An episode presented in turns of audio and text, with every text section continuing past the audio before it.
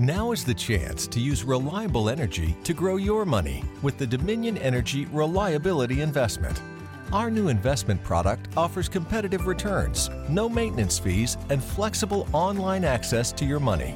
Make the reliable investment in reliable energy. The Dominion Energy Reliability Investment. To find out more, go online to reliabilityinvestment.com.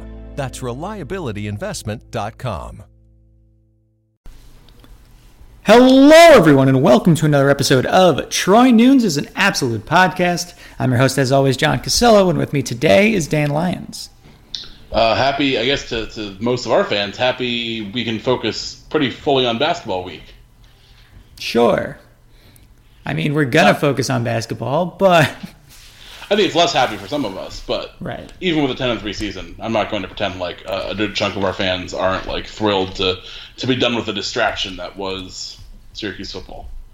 I mean, that's fair, but we're not done with the distraction that was Syracuse. Oh, football. we are certainly not done. That anyone who's listened to this podcast for even a handful of episodes knows that that, that is not the case.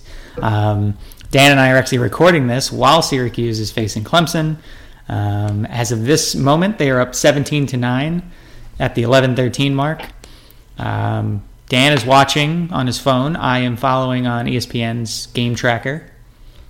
Is ESPN's game tracker even up to date? Because it Probably uh, right now it looks like it is. Yeah, it's it's usually way behind when stuff's not on ESPN proper Right. now, and uh, yeah, I have to watch, have to watch my phone because uh, ACC Network's still a couple months away. And I got a I feeling, got a feeling we're going to be streaming a lot more than we want to. Oh, I'd so much rather stream on ACC Network than have to deal with this uh, like figuring out where Raycom Sports is being sent. Agreed. No, th- th- that would be definitely preferred, especially for those of us who have a Fire Stick or any sort of uh, smart TV. The ability to just pull up the ESPN app is a is a much easier endeavor than it used to be, where you'd have to get a cord running from your computer to your TV or just watch on your computer or your phone or whatever. And yeah, it's a, it's a much better deal now. Um, Yeah, I don't love the delay, obviously, but like I have my phone pulled up right now on the ACC.com, and like the picture's okay, but like I'm trying to watch on my cell phone while recording a podcast. It's not an optimal experience. I'd rather just have deal with a minute delay on my TV. Right. Yeah, honestly, the only reason I haven't made the switch, and like I, and I have like streaming tools here, but the only reason I haven't made the switch away from Directv is because I can't do the like the delay for me because I'm usually like live tweeting the game or whatever. I just feel like it's just enough at about 30 seconds to make me not want it, and I, and no, I'll pay extra. annoying. Alas. Yeah, I, I'm pretty happy with the cable cutting in general, uh, but um, the Syracuse games and the most and the the Watch ESPN games are are a bit annoying. Although for like college football, I'm usually at work, so it's not even an issue. We have cable there, but uh, yeah, the occasions where I have to watch Syracuse uh, at home and they're not on one of the re- regular ESPN networks isn't great, but it is what it is. Um, and the fact that I'm able to watch this at all, I was surprised. It was like a last second thing, like, oh, let me check the ACC website because I know they do it sometimes without the blackout, and uh, I guess I should be happy that I'm not just not watching the game at all. Perfect. Yeah, I, uh, the only reason I'm not watching the game like streaming is because I didn't want to mess with our bandwidth here. That's fair. That is a constant battle. Yeah. So uh, since the basketball game is on, we're going to talk a little football first. That way we can get like a half in against Clemson and start to at least make a couple conclusions that don't necessarily seem dated um, whenever the podcast gets posted, either Thursday or Friday. Um, so for those who weren't paying attention, Syracuse finished number 15 in the AP poll. It's the highest finish since 2001 when they finished 14th. Um, I think it's the 11th time they finished among the top 15 teams in the country in program history. Uh, that's all pretty cool, and a lot of people are pretty high on Syracuse for next year too. Uh, the informed kind of commentators um, around the country seem to think that they're a top 25 team once again. Uh, a few different sites left us off, uh, shun the non-believers, as it were, but um, plenty of folks are fans. ESPN being the biggest one, having us all the way up number 15. Um, a lot of other folks had us kind of in that 18 to 21 range, which I think is fair. Um, Dan, I don't know if you put together your own full kind of way too early top 25. I did in the comments, but um, I, yeah, I, I, thought 18 was a pretty fair number just because we don't know what's going to happen with the defensive line. The offensive line is going to take some work, as are the linebackers. And then, you know, we know Tommy DeVito can play, but we don't necessarily know, you know, if, if he's going to be able to replicate um, the sort of production that Dungey had, you know, right away, or if it's going to take a few games to get rolling. Yeah, I think I think I think anywhere in the top 25, honestly, is like relatively fair. I think it's hard to really argue with any of those spots. I think being outside the top 25 is is kind of lazy. Um, but you know, there are legitimate questions. Like you know, DeVito looked good in a couple spots. He looked pretty bad against Notre Dame, and I guess against Western Michigan. Although who cares about that one? Right. Um, so I think if DeVito plays like he did in the Florida State second half and the UNC second half when he came in, like there's a very good chance he's putting up comparable numbers, better numbers than Dungey, better passing numbers for sure. I would guess if he is more consistent, which you know he's going to be a redshirt sophomore, taking his making his first uh, first stint as QB one. That that's a very distinct possibility. Um, I think it's very easy to look at Syracuse losing.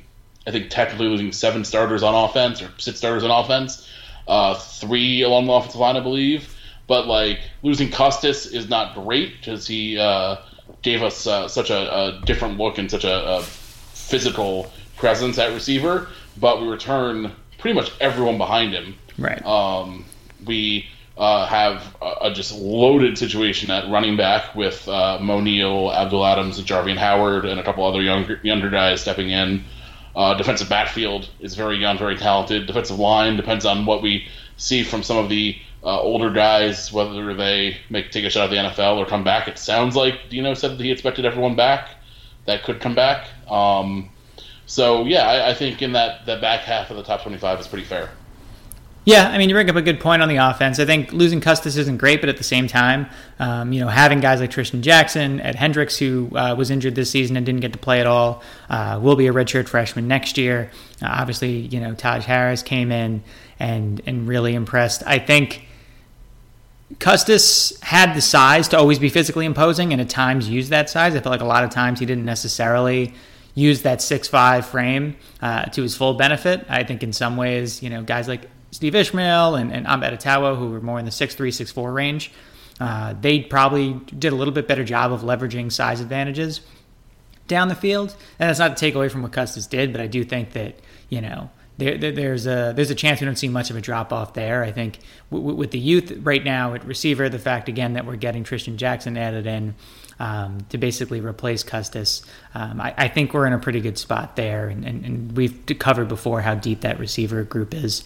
The running backs are going to be, you know, pretty great again. I think the line is going to be the biggest question, and that's really just going to be, you know, dictated by how we shuffle things around. I think Airon Servais probably ends up at tackle um, with Sam Heckel kind of jumping into center. Both of them are experienced players.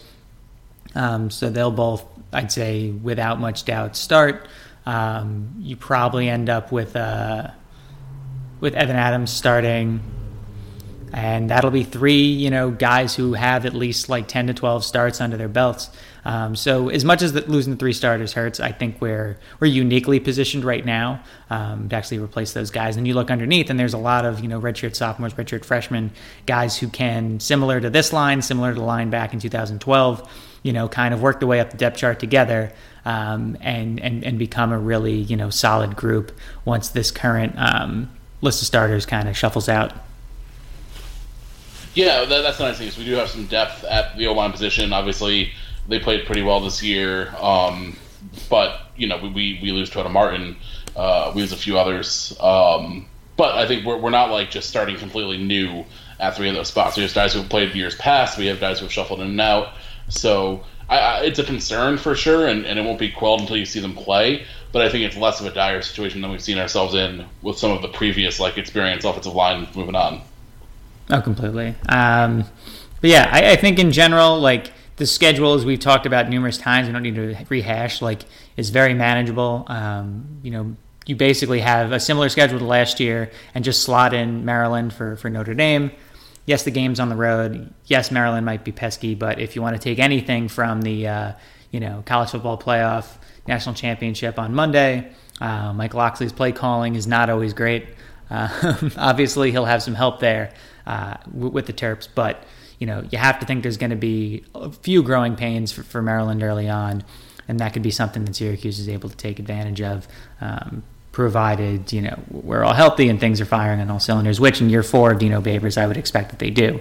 Um, so again, not not chalking that one up to, to a surefire win, but I, I, think you can you know easily talk yourself into three and one and four and zero oh is really not much of a stretch. Um, and that non-conference slate and, and then kind of go from there. Like it's not too hard to see how Syracuse finds its way to, to seven or eight wins. Um, you know, as kind of a oddly floor for next year. I mean, I'd I'd say the floor is six, like realistically, in case disaster strikes. But I I feel like I'd be disappointed if we don't see at least seven. Yeah, I think honestly, like we we've always been pretty conservative about tempering expectations with this team. I would be fairly disappointed with that schedule without winning seven or eight. Um, and I don't think necessarily you look at like a two, two win drop off if we were to win eight games as like a huge step back. I think um, we were talking about it earlier in the week. Like we definitely did some work on like the point flip games that we had just been getting hammered on for years. Um, there were other games like the Florida State game wasn't really a point flip game. We just beat them right. pretty straight up. Um, but like UNC, we could have easily lost. NC State, we could have lost. So we we definitely like had our share of of lucky moments going in our favor this year for the first time in forever. So uh, winning only eight games uh, next year, like hypothetically, obviously we have no idea how it's going to play out. Like I could see some people getting annoyed by that, but really it's more like we're settling into like where we should be if it's, we're running a good Syracuse program in the ACC. Like eight wins is probably around the median, hopefully. And then you have your your years like this year where you have some things go your way. You win ten, you win eleven. Like most years in our in our spot this year, we would have gone to the Orange Bowl, uh, and in others, like you know, you might only win six or seven. But um, I do think with the schedule being as favorable as it is, winning fewer than seven or eight would be a, a bit disappointing. Although nothing to like go crazy about unless we were to go like three and nine. Yeah, totally. I, I, completely agree there, and I think you know fans probably need to level set just a little bit, and and we have all off season to do that. But like when you think about it, um, I know I broke this down in the comments the other day. Like most of the teams in the ACC are going to be about the same or a little bit better. I think the only teams that are going to be like worse in any significant way or even in any like measurable way, us, and we really don't know how far that is. It might be nothing. Um, I think NC State is a little bit worse without Ryan Finley. I think Duke gets a little bit worse without Daniel Jones, um, and Wake gets a little bit worse without Greg Dortch, without that you know senior laden offensive line. Um, that's really it. Um, I think those are the four teams that like you maybe look at for a little regression. Um, everybody else is probably poised to be the same or better. Um, it helps that three of those teams that are declining are on our schedule. Um, but again, we're, we're potentially there too um, because, you know, in spite of what we think about DeVito and, and what DeVito wasn't always flawless, he probably won't always be flawless. Um, when when he takes over next year, and that's fine. You know, redshirt sophomore, it's going to take a few growing pains to kind of get into rhythm, and, and, and that is what it is. But you, you, look at that, you look at the fact the ACC is not going to be the train wreck that it was largely this year, outside of you know us and Clemson. Um, Clemson could potentially even be better, which might be disheartening to some teams. Um, I, I, think realistically, like those toss ups um, on an annual basis, you know, we usually count toss ups um, Pitt, NC State, Wake, BC. A lot of years that we've been bad, we've gone 0 and 4 against that group. Um, this year we went 3 and 1 against that group. Um, if we can go 3 and 1 again against that group, we're going to a bowl game. Um, you know, plain and simple. And, and, and, you know, it gets back to that theory that I, I harp on all the time of like in most years, SU is going to lose four and win, and win four and everything else is kind of dictated by what happens in the middle. Now we won more than four than you know the the top level of that eight and four this year, um, but I think that that's a that's not necessarily it's a rarity and it's not necessarily something that everybody should just automatically get used to. We might just win ten games again next year, but you know just because you do it one or two years in a row with a down conference and and, a manageable schedule doesn't mean that like anything below that is disappointment. I think if SU can establish itself as a consistent seven, eight win team, um, that's great. And if you want to jump up every few years, every five years maybe, and and win ten games, that's awesome.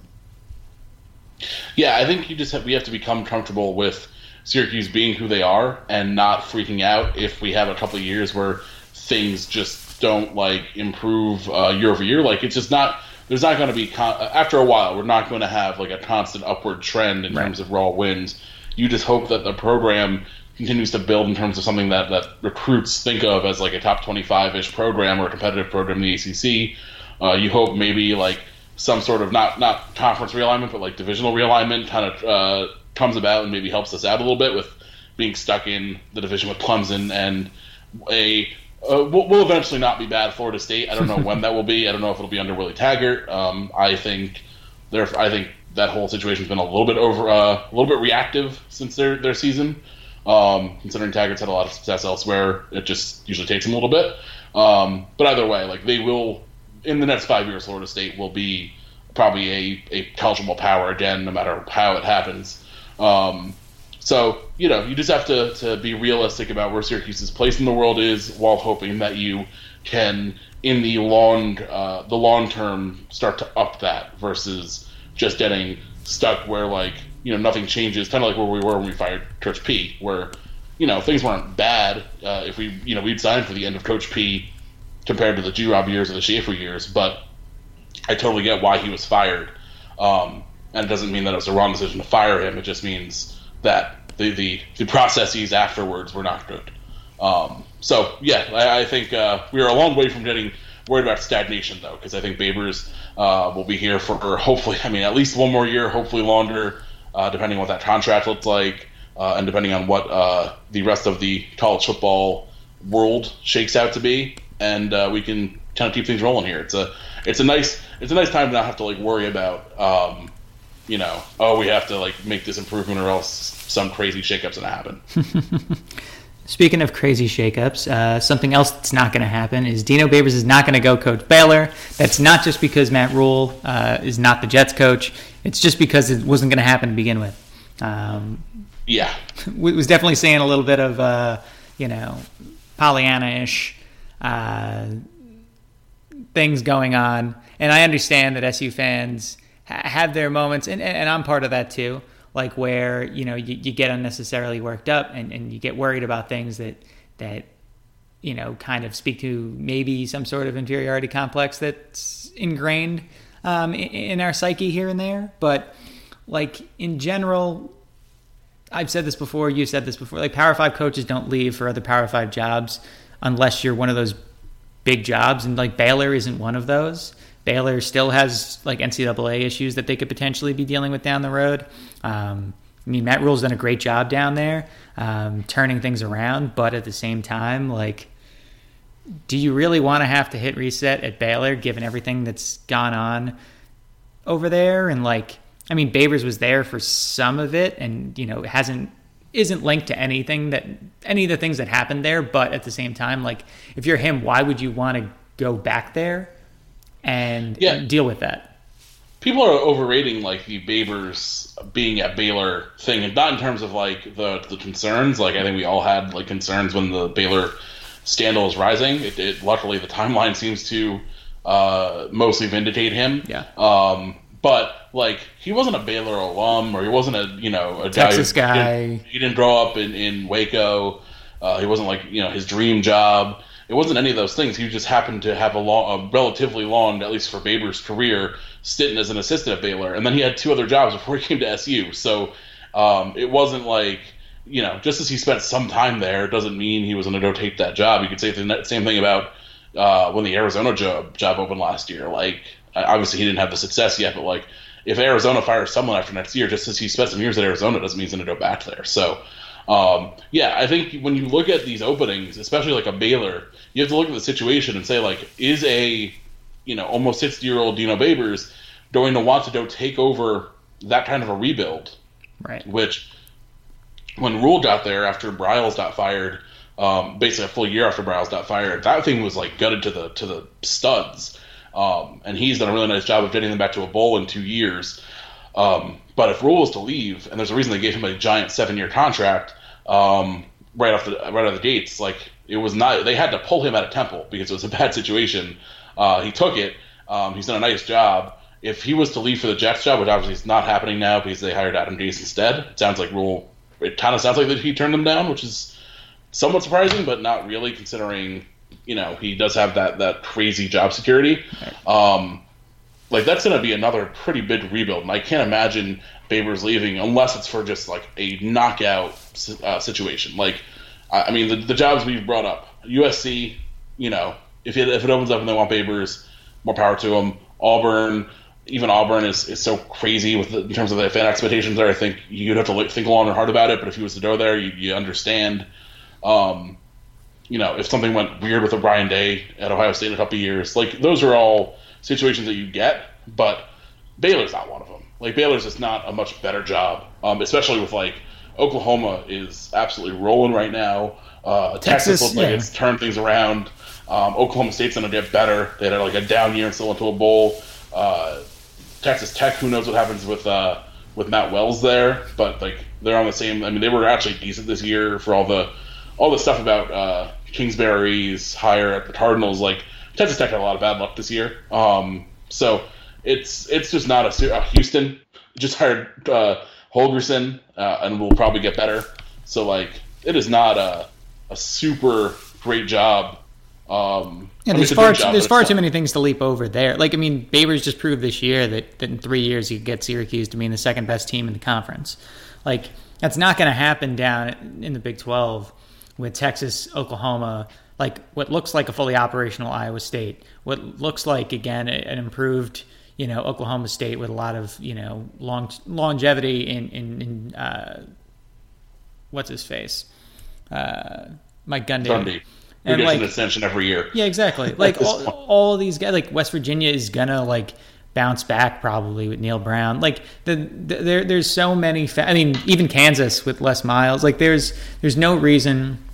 Well, any coach, not just Babers, would jump over to the Big 12 right now, um, unless you had like some sort of you know unique situation. And like if Babers is going anywhere, it's probably USC, and it's not this off season because you know SC is you know, right in his backyard where, you know, he spent a lot of his time as a kid, like in Southern California.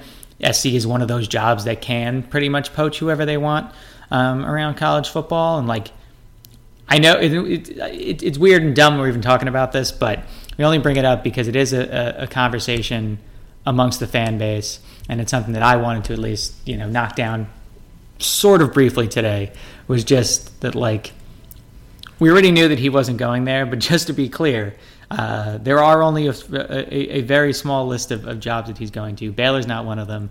I think we spelled out a good amount of reasons why. So when random, like if SC doesn't open up next off season, and if no other big jobs open up, and you see some random job like Vandy or somewhere else, maybe Gary Patterson retires, I don't know.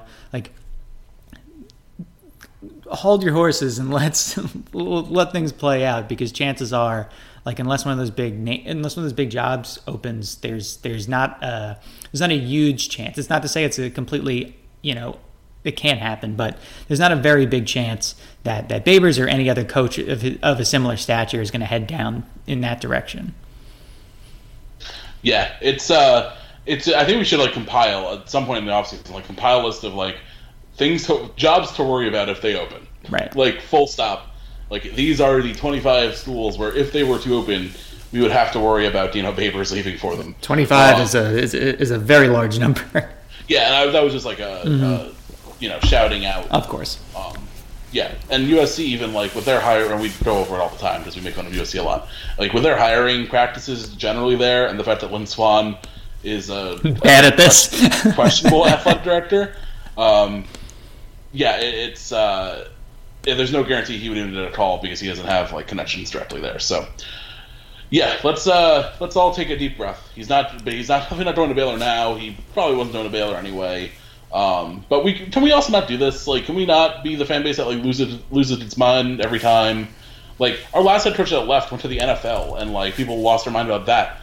Uh, it's it's shocking like it, that Matt Rhule honestly didn't isn't to the NFL. Like that's the that's the surprising one, not that like Marrone did. So like we need to to all step back and realize what Syracuse is and what Syracuse isn't, and also like it, it's it's on either end here. Like we are not a place that is going to get poached by a middling Big Twelve school after we just gave our coach what is supposed to be a very competitive contract, and we are also not the school that's so good that our our you know alumnus head coach is not allowed to go to the pros. So we need to find our center here as a as a fan base and come to uh, peace with the things that happen in college sports. Speaking of the head coach that went to uh, the NFL, I feel like the Majaction episode almost got him fired because after do we, have a date, do we have a date on that? Because it was definitely early in the year before. Uh, after, after that episode, the Jags only won two more games. Oh God, what did we do? the last time we did this, we have weird, we have weird things, especially like talking about USC. The, the, the Helton experiment a couple years ago. We actually kept we actually got we kept Dino Babers here because we turned USC around a few years ago. Yes, we directly led to USC's Rose Bowl because he uh, would have been fired if they hadn't gone to that Rose Bowl. Probably, he, they literally. I think they won out after that. Episode. Yeah, they never they, they didn't lose another game the rest of the calendar year. Uh, we have that. We have the weird Tulane uh, branding stuff, and then this. We created a nonsense word, and then Doug Marrone wept, and so did the Jaguars. Oh well, at least it gave the good place more material. Yeah, and at least, uh, well, the Good Place also kind of did it by having the episode where they're like, "Oh, the Jags are good now," which is around the same time. It was. Go watch The Good Place on NBC if you don't. Yeah, everyone listen to this. Please do, or Hulu, where where uh, I I will randomly watch episodes just because it's a great show. It's uh, it's like up there with like best shows on television, regardless of genre. I would it's very, I would very much agree. Um, before we get to halftime, because I think right now got a few minutes. Um, Dan, some quick thoughts about Monday's game between Clemson and Alabama. I know you were as surprised as everybody else was. I was stunned though by the way it happened, and that Clemson just physically dominated. Um, they had more speed. They didn't beat Alabama the way Alabama gets beat, where it's it's a spread offense, and Alabama, you know, just has a couple turnovers early or doesn't score early, and then has to play catch up and play outside themselves. Like Alabama looked out of their element. Nick Saban looked out of his element. I've I've rarely seen a drubbing like that of, of a truly great team. It's it's so rare to see Alabama actually shook. I think the last time was maybe when Ezekiel Elliott broke that crazy run against them in that Ohio State semifinal game. Yeah. Um, but it's like it's like occasionally Alabama loses about a game a year. Um, but it's, it's not like this. Always, yeah, it's almost always dramatic. It's always it's always uh, almost always like some David strategy involved. This was Clemson just beating the hell out of them. Um, the Solid Verbal compiled like an incredible list of the 08 to 19 Alabama losses, and you can like remember each. They're, they're so notable that you just say a word or two, and you remember the games. And the list is Tebow, Utah, Stephen Garcia, which is the funniest one. Uh, Les eats grass. Cam, Cam Newton. Uh, nine to six, the crazy stupid LSU game. Johnny Football, the kick six. Uh, Tre- Trevor, uh, uh, Oklahoma quarterback. Trevor Knight, uh, Dr. Bo, uh, Cardale Jones and Zeke, uh, Swag Kelly, Deshaun Watson in the in the championship game. Jarrett Stidham in the Iron Bowl last year, and then Trevor Lawrence this year. Like this, that's this is the only one where they definitively, I think, just got beaten up since maybe like I don't remember the Tebow game, and I don't really remember the Utah game too much. Um, but like by far the, the worst Alabama loss since 1998, the worst Saban loss uh, since he was in the NFL, uh, the four, the first two store Alabama loss since Saban was at LSU and beat Alabama by two scores. So there there's just so many notable numbers here, uh, and it's really wild. Yeah, I uh, I think I, think thankfully I think my favorite part of all this, as much as I was bummed to see Clemson win, I, I am very happy that the uh, nobody believed in us narrative for Dabo could finally die. Um, he tried to keep it going. He did try to keep it going. Little old Clemson. Although Dude. I did, I did appreciate the uh, the uh, Clelin Ferrell and uh, Christian Wilkins cutting the Suge Knight promo after the game was wonderful. That was great. Uh, it was so good. It's funny because like Clemson really is, and people made note of it after. Like you think of Clemson being modeled after Alabama because Dabo is from Alabama, although he never worked for Saban. Um, but Clemson, like to their credit, and and obviously we have our own issues with them. Like they do seem to kind of be the anti-Alabama in terms of like the players actually have fun. Right. I do think Dabo kind of like spins a yarn a little bit with all of his like religiosity and all of the uh, oh little old us stuff when he you know they have crazy facilities and invest in their football um, like nuts and have made like this really concerted effort to become a football school. To their credit, I think they're the first the first school to like elevate themselves to blue blood status since uh, Miami. Probably Miami. Yeah. Well, Florida, I guess, because I think Florida, as much as I think Florida did it after. Yeah, like Florida probably is the most recent. I think I think Spurrier they were flirting with it, Right. and I think Meyer. Okay, so Florida's probably the answer. Yeah. Because Oregon never got there, and Yeah. they were close. Yeah, or, Oregon was the closest until here. I mean, Clemson was. They did it, they were a, Yeah. a good program until a couple years ago. Until that Ohio State, the first Ohio State win, I think is what started it. Yeah, I mean, honestly, and like not to tie it directly to basketball, but like for those that were pining for, you know, Villanova to be included in a blue blood conversation, for those even thinking that Gonzaga belonged near a blue blood conversation, like no, this is what th- this is how you become a blue blood. Is I think Nova's getting there, but they, they Nova's getting there, but they're not there yet. The Like span needs to be a little longer because Nova could like this year Nova's going to fall off, and that's fine. Um, but if Nova recovers and wins another title in like three or four years, Yeah, they, now- Yeah, now, now they're there. But like at the same time, like UConn's on a blue blood, and UConn's won four titles. Like I think, and you know, I, I I have this conversation all the time, and I get a lot of hate mail from former Big East foes of ours. Um, but like Clemson actually did it, where they they built themselves up over a five to seven year stretch into an absolute machine, and and never really took a step back. Like that's the amazing part, I think, is just never. And again, this is not to praise Clemson too much, but never took a step back in there, really. Like just progressively marched up the, up the rankings, and like if and, the inflection point is that Orange Bowl loss. the West Virginia loss. Yeah. It was like for whatever, whatever happened after that, they stuck with. the Well, they And- they hired uh, Venables. Yes, that was, and, and after Oklahoma ran him out of town, which is hilarious. Right. Um, and it's crazy because like when Dabo was hired, like he was the wide receivers coach. I don't think anyone expected him to keep the job. No. Um, they just they like to their credit, and and this is just like completely. You have to like put your put your biases aside. Like Clemson decided right off the bat they were going to pay for court, like pay to make the staff great. Dabo had a vision, however like weird it was that he was the one to have it. He had clearly had like a, a, a you know blueprint to getting this done, uh, and they've just like they've dedicated themselves to becoming a great football school. Which you could talk about like priorities being misaligned or whatever, and there's some fairness to that.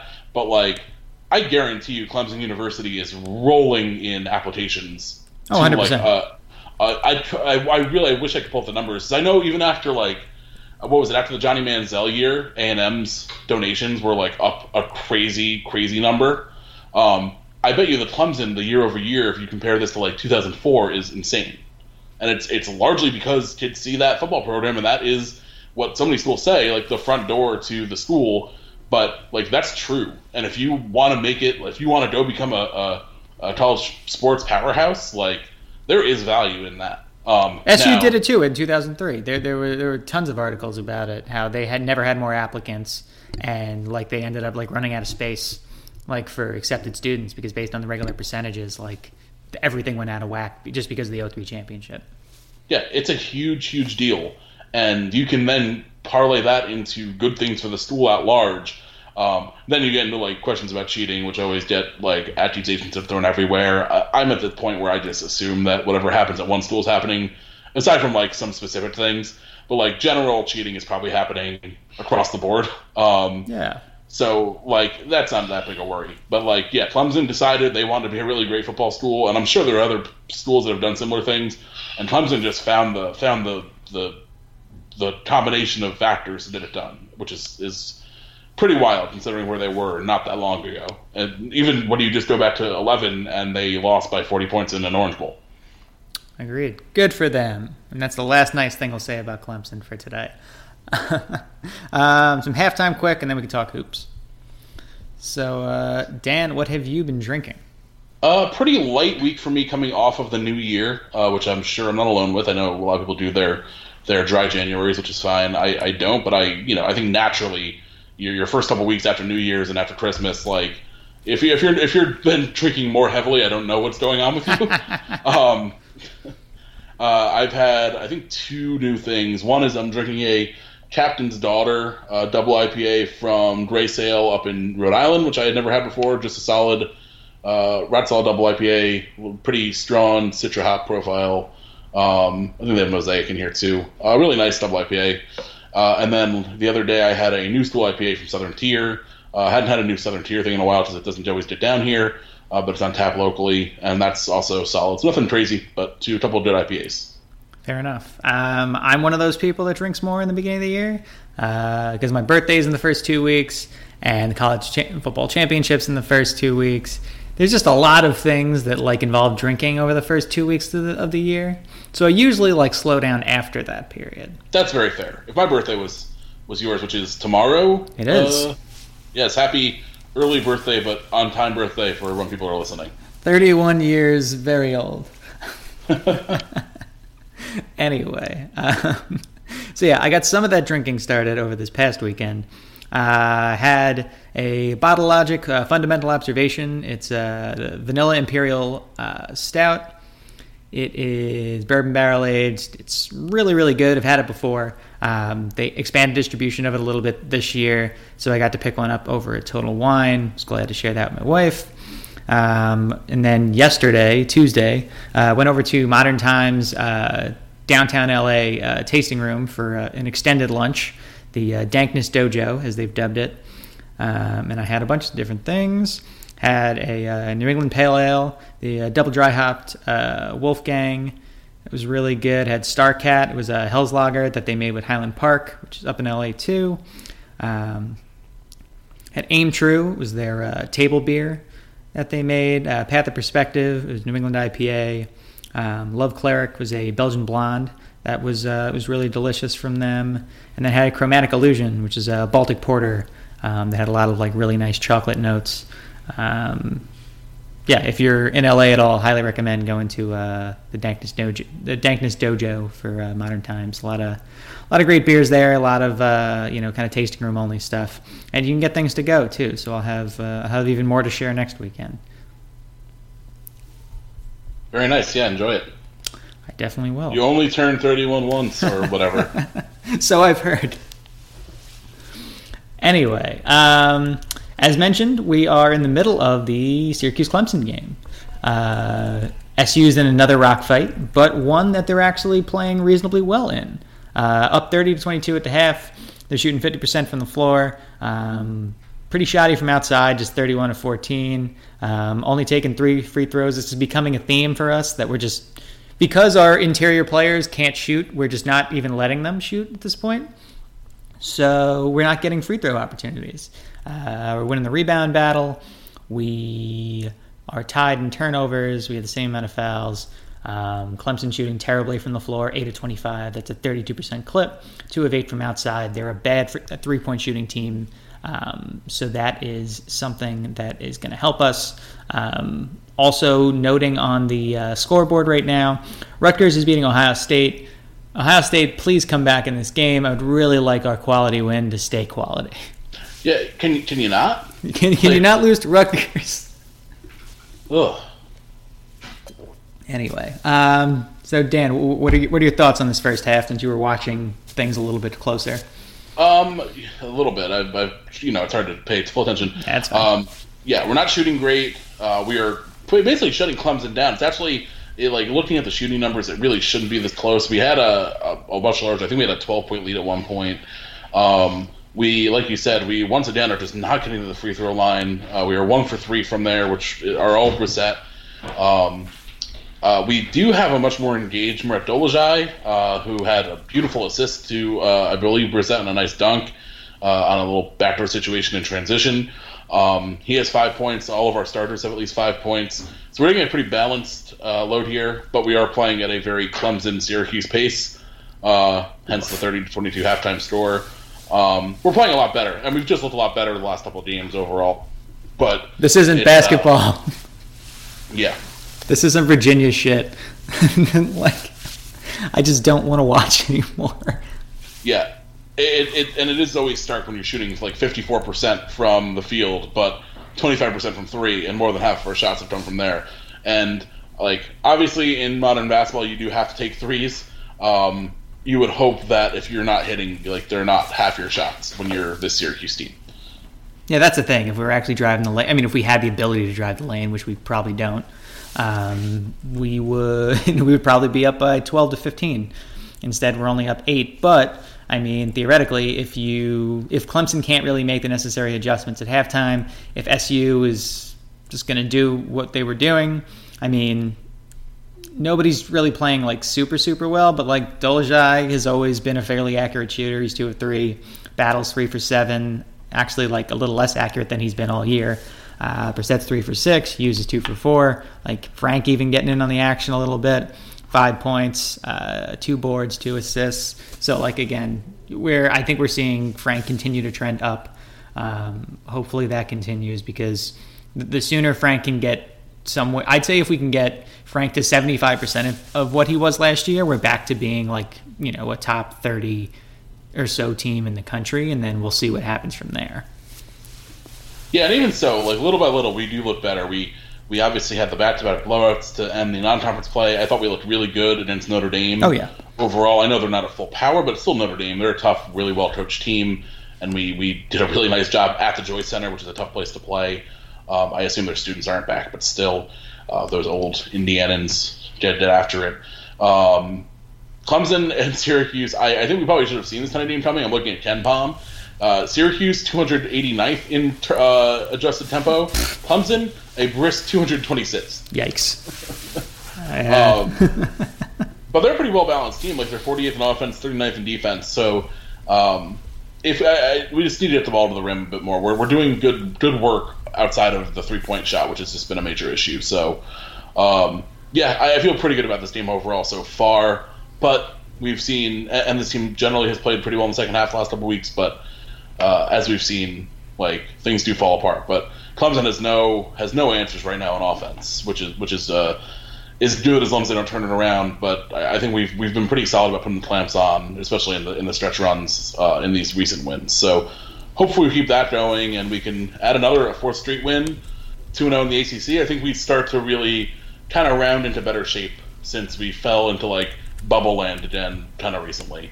Yeah, I know most of the uh, projections that have come out this week have us as one of the last four in. I saw us facing Texas. I saw us facing a uh, longtime postseason rival Kansas State. Um, in both sports. In both sports, yes. We uh, I was joking with uh, John Morris over at Bring on the Cats, and we are the longtime postseason rival, um, hated from back in the '90s when K State was very good football, and we were as well. Um, what are we playing? Like three bowls, like three bowls total in the last yeah, like twenty years, which is weird. Kansas State's like that dude that like it, when you're when you're home for Thanksgiving and you're out, out, like the night before Thanksgiving and you see like the person you don't want to see from high school. that's uh that's Kansas State athletics. Like no one wants to be here. Yeah. Someone just go to a different bar. Yeah, well, that, that's that's going to become West Virginia. I mean, we at least have the history with that, them. That, that's already us for West Virginia. True. just the guy that like beat you up in high school, but then but then when you when you see each other at the bar, it just keeps beating you up. Not we, were, we tried to be like nice, and they were like, oh, and then we then we beat them up, yeah, and then then their coach left. It all worked out for us. I mean, it, I, I, was fine with it. yeah, it's perfectly fine with me. Um, something that you know most have probably noticed about Elijah Hughes at this point. He's a very good rebounder. Um, he's already got six in this game. He had ten in the last game. Uh, he's had a bunch of games this year. he's had six or more. Uh, I count one, two, three, four, five, six, and this would be number seven on the year out of a total of 15, which is pretty good. I mean, he's we've had you know players playing small forward that can that can rebound well, um, but there haven't been a lot. I think the rebound at this level, at least comparatively to the rest of the team. Dan, is there someone especially else, for like a for a perimeter player, perimeter guy who's like six six? Like, is there someone else I'm missing who like played this sort of role? Like, especially since he's played almost exclusively at the three.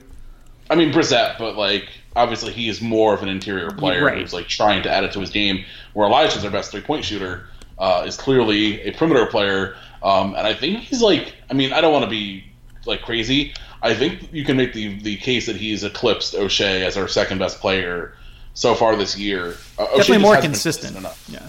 Yeah, and, and, and Hughes like he hasn't had a he hasn't had a bad game since the Cornell game. He's been at least 15 points every game since and he's been at least 14 points in all but two of our games, our Eastern Washington game and our Cornell game. So even like the bad performances, Hughes generally showed up and like had a, a pretty big impact. So that's gonna be really key going forward, especially as we look to do more damage from the outside. Also, Buzz Williams has hair now. I have the Virginia Tech name on my TV. What Yikes. is this? I, I I don't need to. I'm gonna look it up, but I don't need to see that. He has like he looks like a slightly younger uh, Thibodeau. That's that's not a. His hair and glasses. Are we getting like full hipster Buzz Williams? I hope we are. Oh, I mean, He's just going to be on, like less on the court, maybe. That'd be nice. well, now he just looks like a Guido. he does kind of like he does look kind of like the like ter- the tr- tertiary lawyer in like a bad Godfather ripoff. No, he looks like, like sit- uh, sitting at the bench but doesn't have any, or sitting behind the desk but doesn't have any actual lines. he looks like one of the husbands on Real Housewives of New Jersey. yeah, Buzz is like, is this how he's getting better recruits? Is like he just look like one of the kids? Oh god. I, I didn't need to see Buzz with hair. I mean, I, I'm here for it now. Gotta, gotta admit, d- definitely here for it now. Um, It was so jarring to see it that I, I like interrupted myself mid sentence as I like looked up at the TV because since I can't put my the, the Hughes game on the TV, Right. I have the Va Tech Georgia Tech game like a good ACC fan, and uh, yeah, it was like I wasn't expecting that. That's not what I expected to have join my life tonight. he's Buzz really stepping it up. He's uh he, he's wearing Glasses, glasses. He Wearing, he's wearing a suit on layers. Yeah, he's. a second left in the game. I'm I, I I am very impressed. W- w- way to go, Buzz. You're uh you're doing a pretty good job. Real Blacksburg chic. I, I think that I think that that is a very very accurate description. Vatech gonna looks like they're gonna hold, uh, pull this one out with a three point lead with 1.8 seconds left. I don't know what there was just an inbound to the to the opposite free throw line. Huh. It looked like we might get a pointless Laettner shot considering they're down three, but Georgia Tech something happened there. Timeout maybe. I'll have to play him on. Dolezaj seemed to have another really nice uh, assist. I, He's a really good passer, and I hope we continue, especially when we play those zone teams that always that pop up more and more. If if if he can hit that jumper from the free throw line, like he is that classic dude that would always shred us from in there. Um, he has that exact skill set, and he also like he's really added something to his ball handling a bit. Like I, I don't trust him to like break someone down, but in the Notre Dame game, like he took it off the dribble, and if you just did a step on someone, like I I like what he's kind of like slowly adding to his game. Oh, that's not good. No, that's not good. Um, for, for those watching at home, uh, Marcus Sales was part of a uh, drug bust where him and 14 others were arrested for trying to sell more than 500 grams of cocaine. Oh, You'll remember Marcus Sales is a great wide receiver for Syracuse, really good that that 2012 year. experienced Um, in snow. Oh god, he did have he did have a huge game in Kansas State in that first Pinstripe Bowl. There was plenty of snow there. He dove in it, um, Apparently not the first or last time. and now Uh, he is the oh, subject of a Pusha T song. Um, Yikes! oh God, this is not good, Marcus. No, this and is his brother. This is bad. This has been yeah. Not, not to make light of this. This is pretty bad. Um, Yeah, Anyway, uh, yeah, like we were saying about uh, Marek Dolezaj, though, the guy is going to piss a lot of people off, as we mentioned during the ACC tournament uh, last year. Oh, year. he's a four-year player, and by next year, people are going to if he becomes like a real like frontline player for us and like one of our three or four best players by next season, people are gonna not like him at all. it's gonna be wonderful. Honestly, NBA scouts, like I saw there was that note the other day that like NBA scouts are looking at him and just are begging him to just like eat more. Yeah, he's so thin, and he, we know he likes pizza. Like, just find more of it. And I know he prefers. Um, what kind of pizza did he say he liked over the offseason? Yeah, I Whatever it was, we need to go find more of it. And hopefully, he. I mean, if he puts on like, I mean, it's, it's still need a lot because he's very, very thin. But if he can put on like thirty pounds and then knock down thirty five percent of his threes, like we're in good, we're in business. Yeah, I I think honestly, even if we can get Dolezaj to somewhere around like ten points a game, like by next year, I'm pretty excited about it. This year, I'll take like seven or eight. Yeah, this year, like he's playing better as of late. I think we're more engaged with him starting um, since we inserted him into the starting lineup, which I think is pretty much coincided with this winning streak. It has. I don't remember if he was. I don't remember if he was in the in the starting lineup for the Buffalo game. I don't think he was. I'm pretty sure we started him for Arkansas State.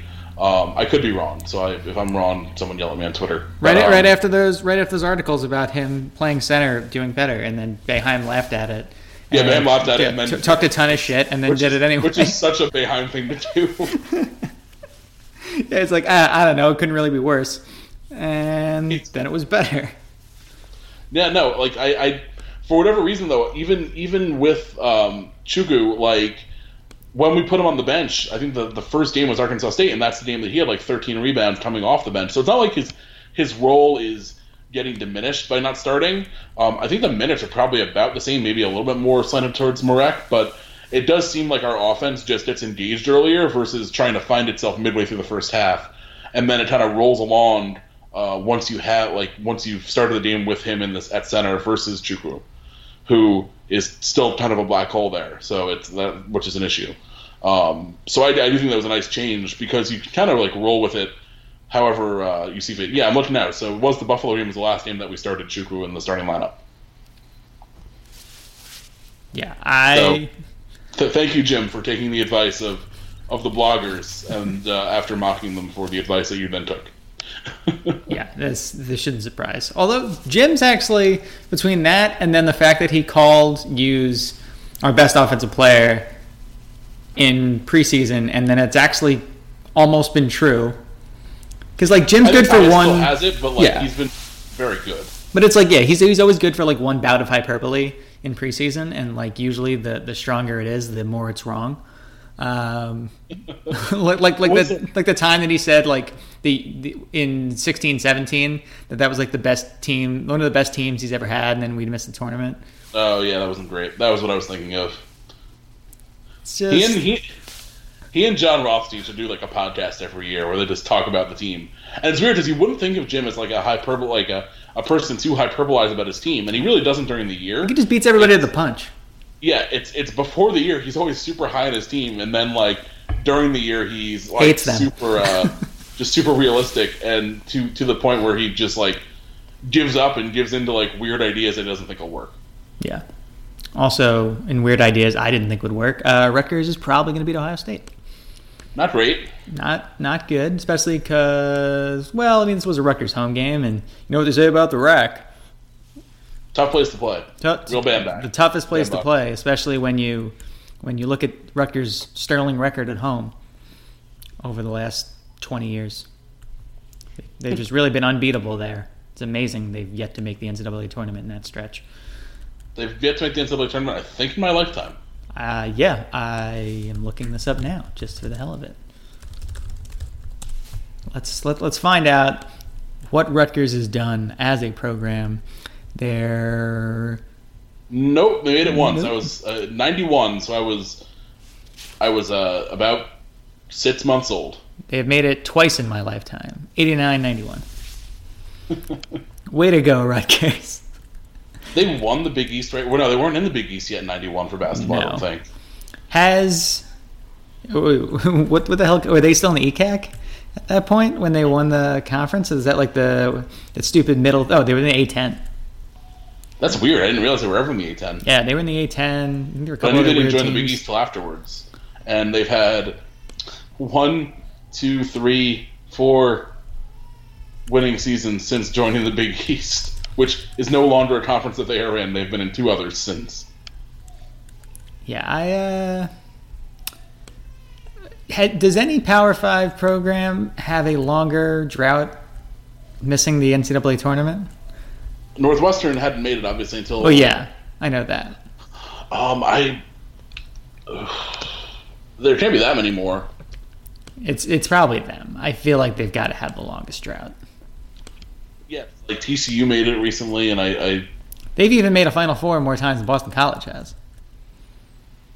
Yeah, it's it's uh, it's it's Rutgers because TCU was second and they made it last year. Right.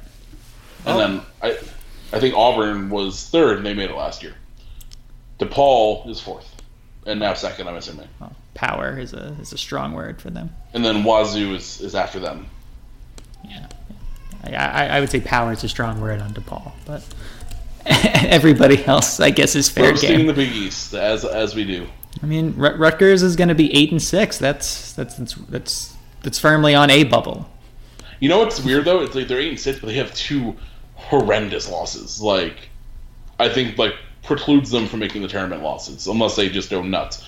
They've lost to they lost to Fordham and uh, they lost to someone else. Oh no, they came back and beat Columbia, but barely. So I was wrong. They they have one horrendous loss. But now they have one good win. Yep. And no, they beat Miami, which is they're not great, but it's a thing. It's something. Um, yeah. So I don't know. Does beating Ohio State offset losing to Fordham? Uh, yes. Okay. Just like, I think, just like I think beating Ohio State on the road offsets us losing to Old Dominion. And I will say they did they did play Wisconsin tough at Wisconsin. They lost by five. They played Seton Hall, who's very good tough at Seton Hall. Um, we'll see. I, I don't think this will be a tournament team. no, I don't. They have a lot of work to do. Speaking of tournament teams, UVA down two to BC right now. ACC, it's a buzzsaw. That's the thing. Like at some, this is what we saw like the end of the Big East. Like at some point, it's too good, and like you like eh, like there's got to be like a top and a bottom. There- can't be just like I mean it's happening in ACC football right now where like everybody's just kind of mediocre. So like law of averages just said like one team is going to be a little bit better by like record, but not actually on the field. Yeah, I think they're they're like the Big East, the old Big East, when we not the old old Big East, but the new old Big East, like A that a, pretty- a Big East. yes, had that like that pretty uh stark like tier system, and like some teams jumped up and went down, but like you knew there was going to be three teams that like you could pencil in for wins.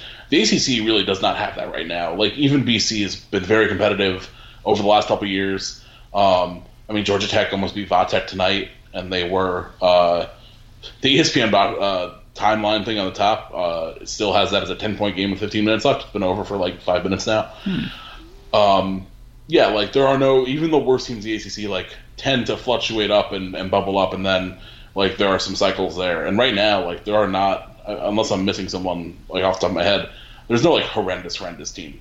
No, not at all. Like Wake Forest is not very good. Wake Forest is pretty bad, but like the other 0 2 teams are Miami, Notre Dame. Like those are pretty regular tournament teams.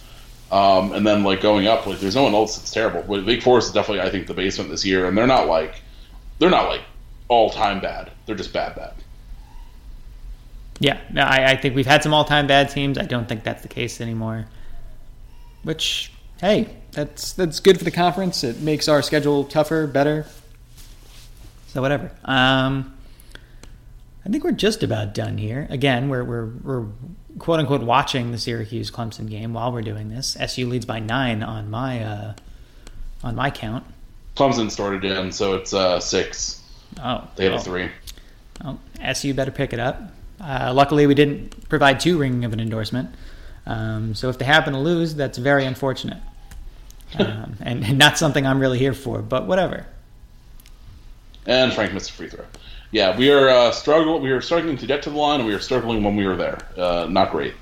Uh, and we're three for fifteen from three. If we rectify one of these things, I think we'll win this game pretty easily. But um, Clemson's not a team you want to let hang around. They're they're they're too good for that. So uh, hopefully we pull this one out, and we'll get to eleven and four. We'll be two and zero in the ACC before. Is our next game Duke? Our next game is Georgia Tech. do we have- Oh, we do have that Georgia Tech game. Oh, yeah, the, the, the whoever we pissed off in the ACC office to yes, put. give us the two and three. Yeah, it's not a not, not not great. and then we get that again later later in the month because why not have two games in three days, one at home and one on the road? It's always it's a very nice thing to do. Two games in three days, and then like three games in five days. Yep. Well, yeah, we have this six crazy days. stretch from the yeah. 26th to the 5th where we're just like, playing all over the place. We Yeah. have three road games in that stretch. in a row. This Oh. is um, stupid. At least they're like not terribly far. Like it's Va Tech BC Pit, so it could be worse in terms of travel, but kind of obnoxious. That's like one of the only be- real real benefits of, of the weird like early season ACC games is that it will break up hopefully some of these crazy stretches. Fingers crossed.